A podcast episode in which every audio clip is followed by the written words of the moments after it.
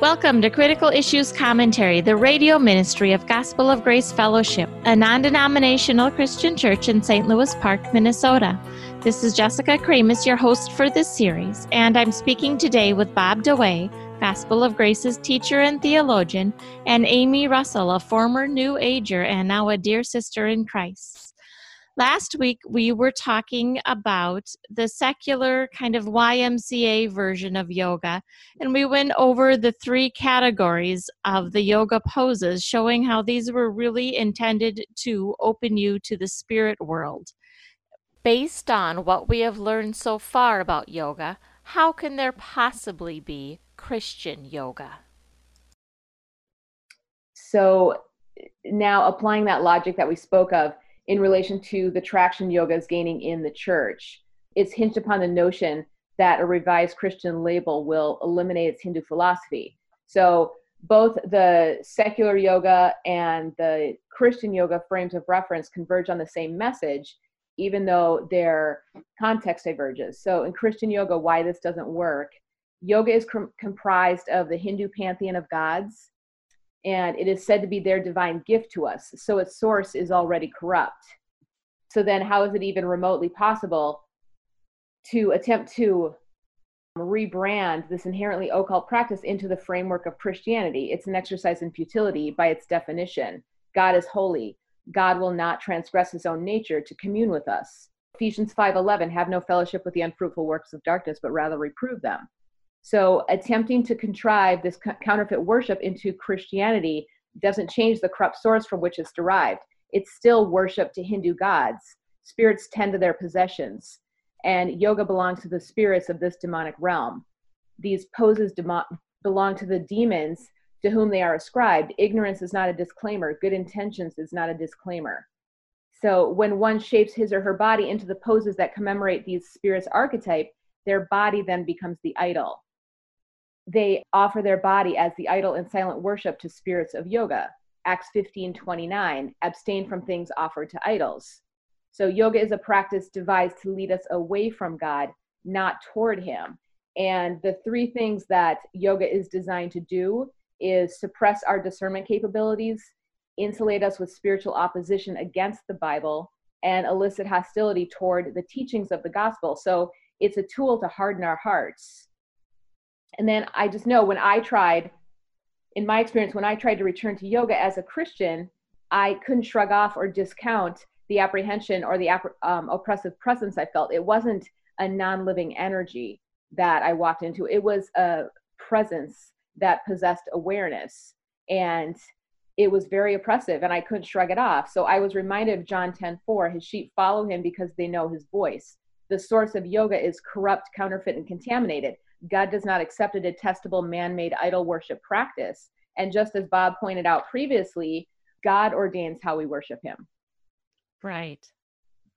It's interesting. Uh, in preparation for today, I went and looked up some articles I wrote 10, 11, 12 years ago where I was warning about occult practices coming into the church. Mm-hmm. And one of the books that I reviewed was from 1978, and it was by Richard Foster. Yes. Uh huh. Okay, so Foster was one of the early quote unquote innovators yep. bringing mysticism into the church. But Foster was a Quaker, and Quakers have always been mystics. Mm-hmm. He was not only advocating yoga, uh, that would be mild compared to a lot of the stuff he's advocating and I'm not implying that yoga is mild, it's not, but uh, the things he was teaching were just overtly occult, and his book became a bestseller. So and it's still being promoted today. I see it all the time. Yes, there. Uh, Richard Foster's called Celebration of Discipline. So his occultic practices were sold to the church as being disciplined. Wow. And wow. so you sort of see how that goes with yoga too, because in yoga you're supposedly disciplining yourself. Yep. Yep. It's a, it's a it is a discipline, and you go every single day, and that's actually what drew me to it was the discipline aspect of it. Well, let me just, I pulled out of my article, which is, by the way, CIC issue 112, 112. And so here's a citation from Foster quote, the classical disciplines of the spiritual life, says Foster, call us to move beyond surface living into the depths. They invite us to explore the inner caverns of the spiritual realm. Mm. So Foster is there any calling us into the inner caverns wow. the spiritual realm, and he thinks that's a good thing, and Christians need to do it. Does he even try to use any scripture to support this claim? Well, they all do, but they're uh, they're just, they're always the same basic scriptures. Um, in in Foster's book, they'll go through some psalms and things like "Be still and know that I am God." Right. yeah, that's always the go-to verse. They've got two or three that they try to use, but always taken out of context yep. and missing the whole point. But there's no scripture. But I thought um, it's really interesting how how Foster tries to get by with this, and uh, because why would you want to go into the inner caverns of the spiritual realm? Doesn't the idea of a cavern sound like kind of a dark, bad place? They all speak about going inside yourself, going deep within. And right. the whole context of the New Age is to go deep within. Right, and that was the um, Quaker idea of the inner light. So it, there's occult, there's whole denominations, which Quaker is, mm-hmm. are occultic and always have been. Now, let me just cite another thing from Foster to show that what Amy experienced here was around 30 years ago. 40 years ago. 40 years ago. Yeah. Order in the morning to do math. we must be willing, says Foster, to go down into the recreating silences, into the inner world of contemplation. In their writings, all of the masters of meditation strive to awaken us to the fact that the universe is much larger than we know that there are vast unexplored inner regions that are just as real as the physical world we know so well. They call us to the adventure to be pioneers in this frontier of the spirit. So Foster saying we're going to uh, be like um, explorers, pioneers, going mm-hmm. into uncharted territory to to go through meditation in order to get into this other world, this inner cavern mm-hmm. of the spirit world or the spirit realm. And what Amy has been sharing with us uh, so well is that this is a world of the spirits, of false deities. And these are evil spirits that want to harm us, and they're masquerading as angels of light. Right. You had asked Bob um, in the previous session um, regarding ascended masters and how you know how do we know that they even exist if if we, if somebody just tells you well you're ascended master but demons will um, portray themselves as ascended masters as long as well as spirit guides. So they'll come to you masquerading as whatever form is is going to be something that you take on as real. And as the bible so people, says they masquerade as angels right, of light. They masquerade as angels of light. So if if that is something that connects to the person that's seeking that demons are are happy to um accommodate you know they're shapeshifters they can come in whatever shape they want and people are people who are searching will jump on board and say, "Oh yeah, well, you know, my ascended master appeared to me," and without any without any question that no, that was a demonic spirit that appeared to you. But there's the human version of it, which we've been calling shamans. Mm-hmm. Uh, Foster would call masters of meditation. They're they're like they learn some trade. But in the occult world, the occult, they're called gurus. Mm-hmm. And uh, whatever witch doctors, shamans, spiritual. But in in the church, they changed the term for the same person and called them spiritual directors. Wow. Okay. I don't know if you ever heard that in your. I have not. No, I have not. Well, they called them spiritual directors, and they're saying that you need these in order to be guided on your journey. Well, here, let me just quote Foster on that. I'm going to quote Richard Foster. Mm-hmm. Quote, in the Middle Ages, not even the greatest saints, says Foster, attempted the depths of the inward journey without the help of a spiritual director, unquote. That's page 159 from his book from 1978, Celebration of Discipline. So this is a dangerous journey, yeah. and you need somebody to guide you, a person. And this he called a spiritual director. And it's interesting, we've often asked, what sort of prayer, if you come to Jesus Christ as Lord and Savior, and you pray to God in the name of Christ, are you putting yourself in danger? No. Right. But if you do this other sort of inward journey, mm-hmm. even the people teaching it say that it's a, um, a dangerous journey. So even the great saints need a spiritual director. So that would be probably like the occult teachers, or I don't know what they call the people, uh, Amy, leading your yoga class. Yeah, the instructors, but that that sounds like a reference once again to to spirit guides. Um, that if you need a spiritual director, would that be something along the same lines as as um, asking for a spirit guide? Teaching you how to do this, but the human evidently has some spiritual guide.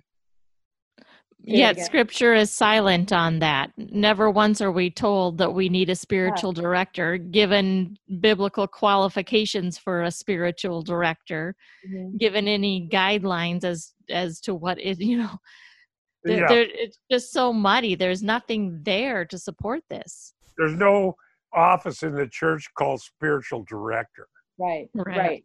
This so is, are you are you asking for a mystical um, guide, spirit guide director from another plane.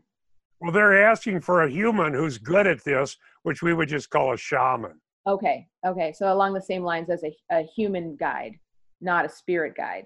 Right. This would be a human who's good at contacting this world of the spirits and guiding people on their journey into it.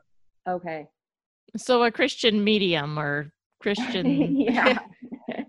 yeah and it's it's becoming i mean it's just becoming so prevalent in our churches and people are jumping on board um, with with that whole concept. And yeah the um you were talking about you know evil spirits and if they're referenced in yoga or in hinduism. So it's like i just wanted to go back to that. They are depicted in like hindu mythology and Hindu folklore. And also, they're alleged to be manifested aspects of nature in the sense that, as as in you've incited like the wrath of the gods of nature, um, also alleged to be ghosts of deceased persons that are prevented from moving on. So they're trapped between worlds. But again, they're not. It's not characterized as a moral precept. You know, you're not. You're dealing in abstractions. There's there's no absolute distinction. So evil spirits are referred to, but not in relation to the demonic spirits that embody them. So these religions would have to acknowledge man's fallen nature in order to recognize the doctrine of sin, that there is evil in the world, thus man's need for salvation through Christ's death and resurrection. Right. So it, it's like I feel like a lot of the churches are moving toward ecumenicalism and moving away from the doctrine of sin and the doctrine of redemption of, of sins through Christ's death and resurrection. And then, then of course, we're moving into the mystical. And, you know, whatever path you need to take to find God, that's fine. That's your path. And so they do away with the death and resurrection and the need for forgiveness of sins because if man is not a, a sinner, if man does not have a sinful nature, then we don't have any reason to acknowledge the death and resurrection. Yeah, you know, Amy, what caused that was theological liberalism, such as I grew up in, in the Methodist church that I grew up in. They had gone into liberalism, at least those pastors had. They didn't even believe in the resurrection. Mm-hmm. And that left kind of a vacuum because all you had left was trying to be a good person and maybe civic duty or mm-hmm. religious good works. There were no spiritual component to it. You just had the traditions of the church that you cited when you did your liturgy. But that didn't last for very long before an occultic version of Christianity came in and liberalism became infused with spirituality from the East. From the East, yeah. So Foster in 1978 was coming in to fill a void, but the void wasn't a lack of occultism. The void was a lack of redemption. If you yes. don't have the gospel in the churches, then you don't have people being born again. And if you don't have people being born again, they're not being filled with the Spirit. And if they're not being filled with the Spirit, they don't have the fruit of the Spirit. And now you're just left with worldly wisdom trying to fix people's lives rather than pointing them to the cross. And yeah, it just leaves the door wide open for this. You're pointing people inside. Foster because that's sort of what he's saying because I don't believe he really knew Christ or he wouldn't teach occultism. Mm-hmm. But he was attracting people that went to uh, liberal churches that thought themselves Christian, but they had no real spirituality. So let me quote him again. This is from page 14 of his book, Celebration of Discipline, 1978. Quote, no doubt Part of the surge of interest in Eastern meditation is because the churches have abrogated the field, says Foster. How depressing for a university student seeking to know the Christian teaching on meditation to, to discover that there are so few living masters of contemplative prayer and that nearly all of the serious writings on the subject are seven or more centuries old. No wonder he or she turns to Zen, yoga, or TM, which is transcendental meditation. Mm-hmm. Unquote. Richard Foster. Mm-hmm. So he was saying, well, there's nothing there. We don't have the uh, monastic mystics from the Middle Ages. So they're going to the East, but we're just going to make a Christian version of it so they don't have to go to the East. That's, that's what Foster was saying yeah to tap into occult or hidden and the idea of the hidden knowledge that they want to access and mysticism turns everything inward you want to go inside to find god so it's the exact opposite of christianity so to that's the same concept of trying to slap on a christian label to something that's mystical you're looking within yourself as if god is within rather than um, theism. You know, God is outside of us, God is separate from us. He is the creator, we are his creation. We are not God. So again, it's like to not to not have to acknowledge man's sin nature is what all of these other religions are doing that we can through works we can um, find our way to this idea of heaven. We don't need God to do it for us. Man will save himself. Wow. So, uh, Amy, have you noticed that churches, some churches sponsor yoga? Yeah, I have not gone to those churches. I'm very careful to find out which ones do. I've gone to John MacArthur's church out here, Jack Hibbs, and there's, but there's so many that are along the same lines of the mysticism and meditation and you know like god says harness harness yourself to my word don't go into emptying your mind meditation you harness your mind to god's word and that's the difference but but the whole mystical idea is to move within yourself and to no longer need God to save. We don't we're not sinners, so we don't need to be saved. You know, and that's that's just the whole concept of the new age. You know, it's like I just wanted to reference that in all yoga classes, they end with the teacher and student bringing their palms to their hands uh, or their, their palms to their hearts in a namaskar mudra or gesture to say to themselves and each other namaste which in hindi sanskrit translates i bow to the divinity within. And this seals the yoga practice by reminding everyone why they're there to access their divinity. So it's a redefining of the word seal.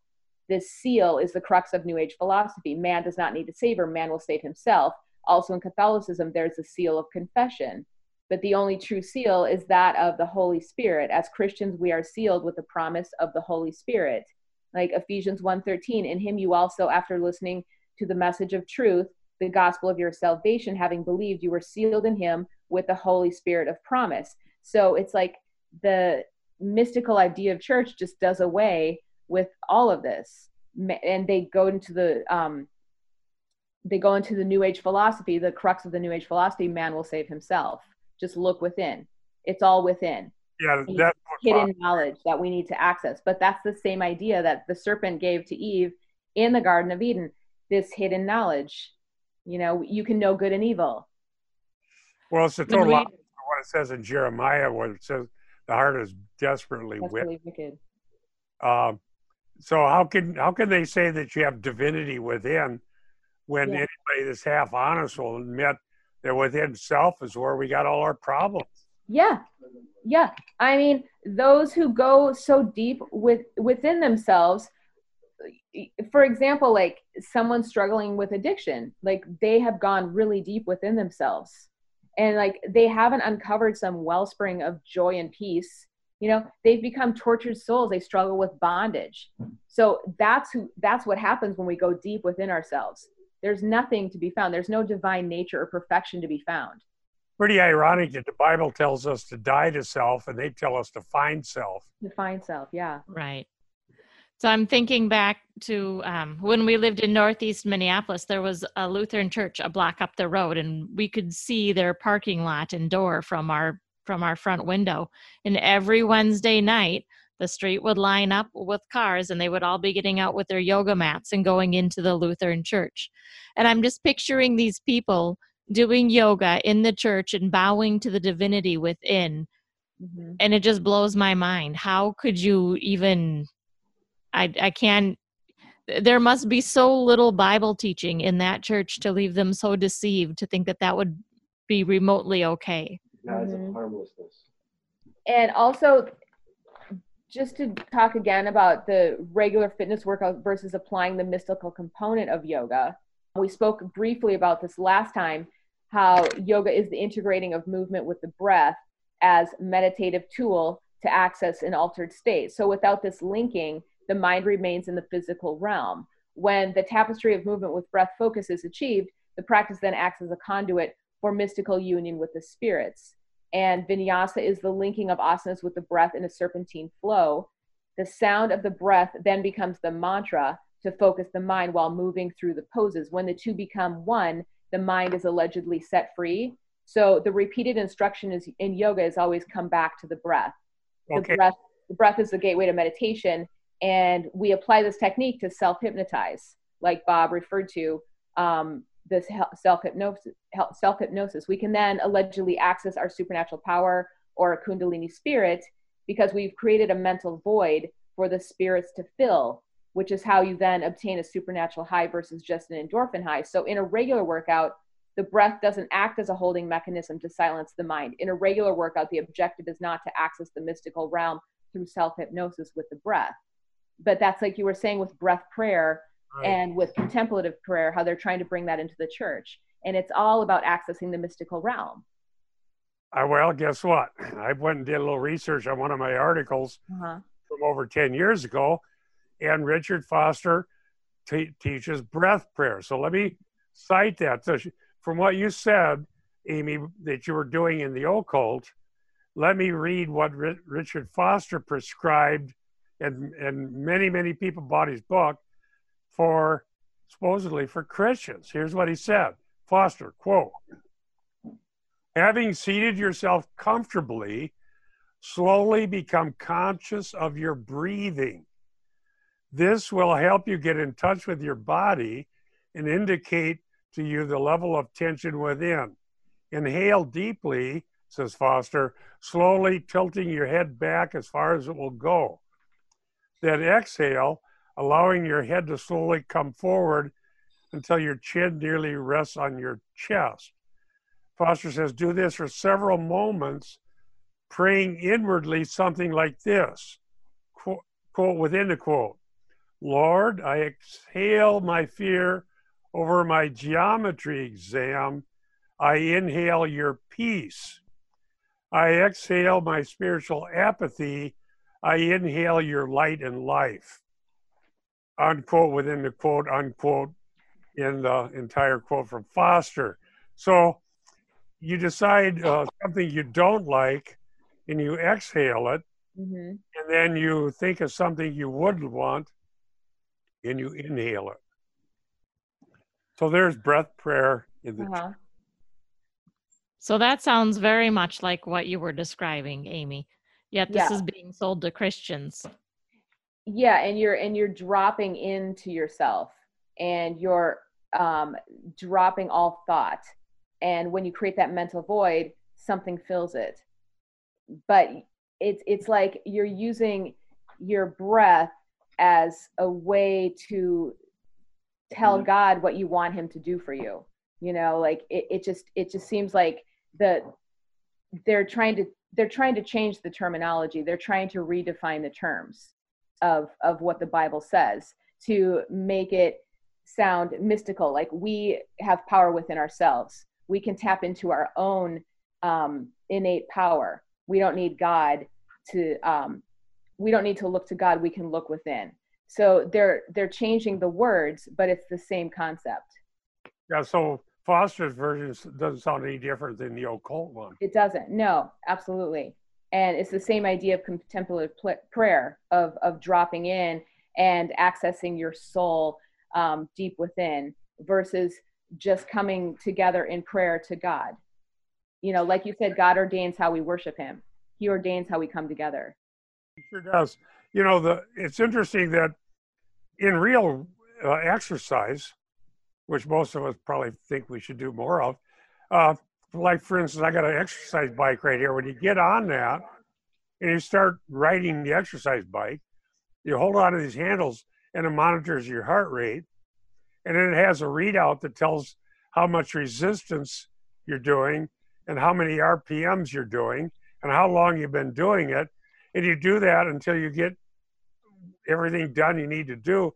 But every aspect of that, your heart rate, how long you've been doing it, the amount of energy you're expending, the number of RPMs, so how fast you're turning the pedals, they're all objective. It has to do with real physiology, mm-hmm. no meditative state. So to claim that this other stuff is exercise is foolishness. Right. So then thinking about how Christians get lured into this, is yoga kind of the hook? Come and do some stretching and some relaxation. And in the meantime, we're sneaking in the meditation and all the occult practices or would the Christian yoga be more like a sign that they've already abandoned and gone over to the occult? In your opinion, Christian yoga, people think that it's that it can be Christianized.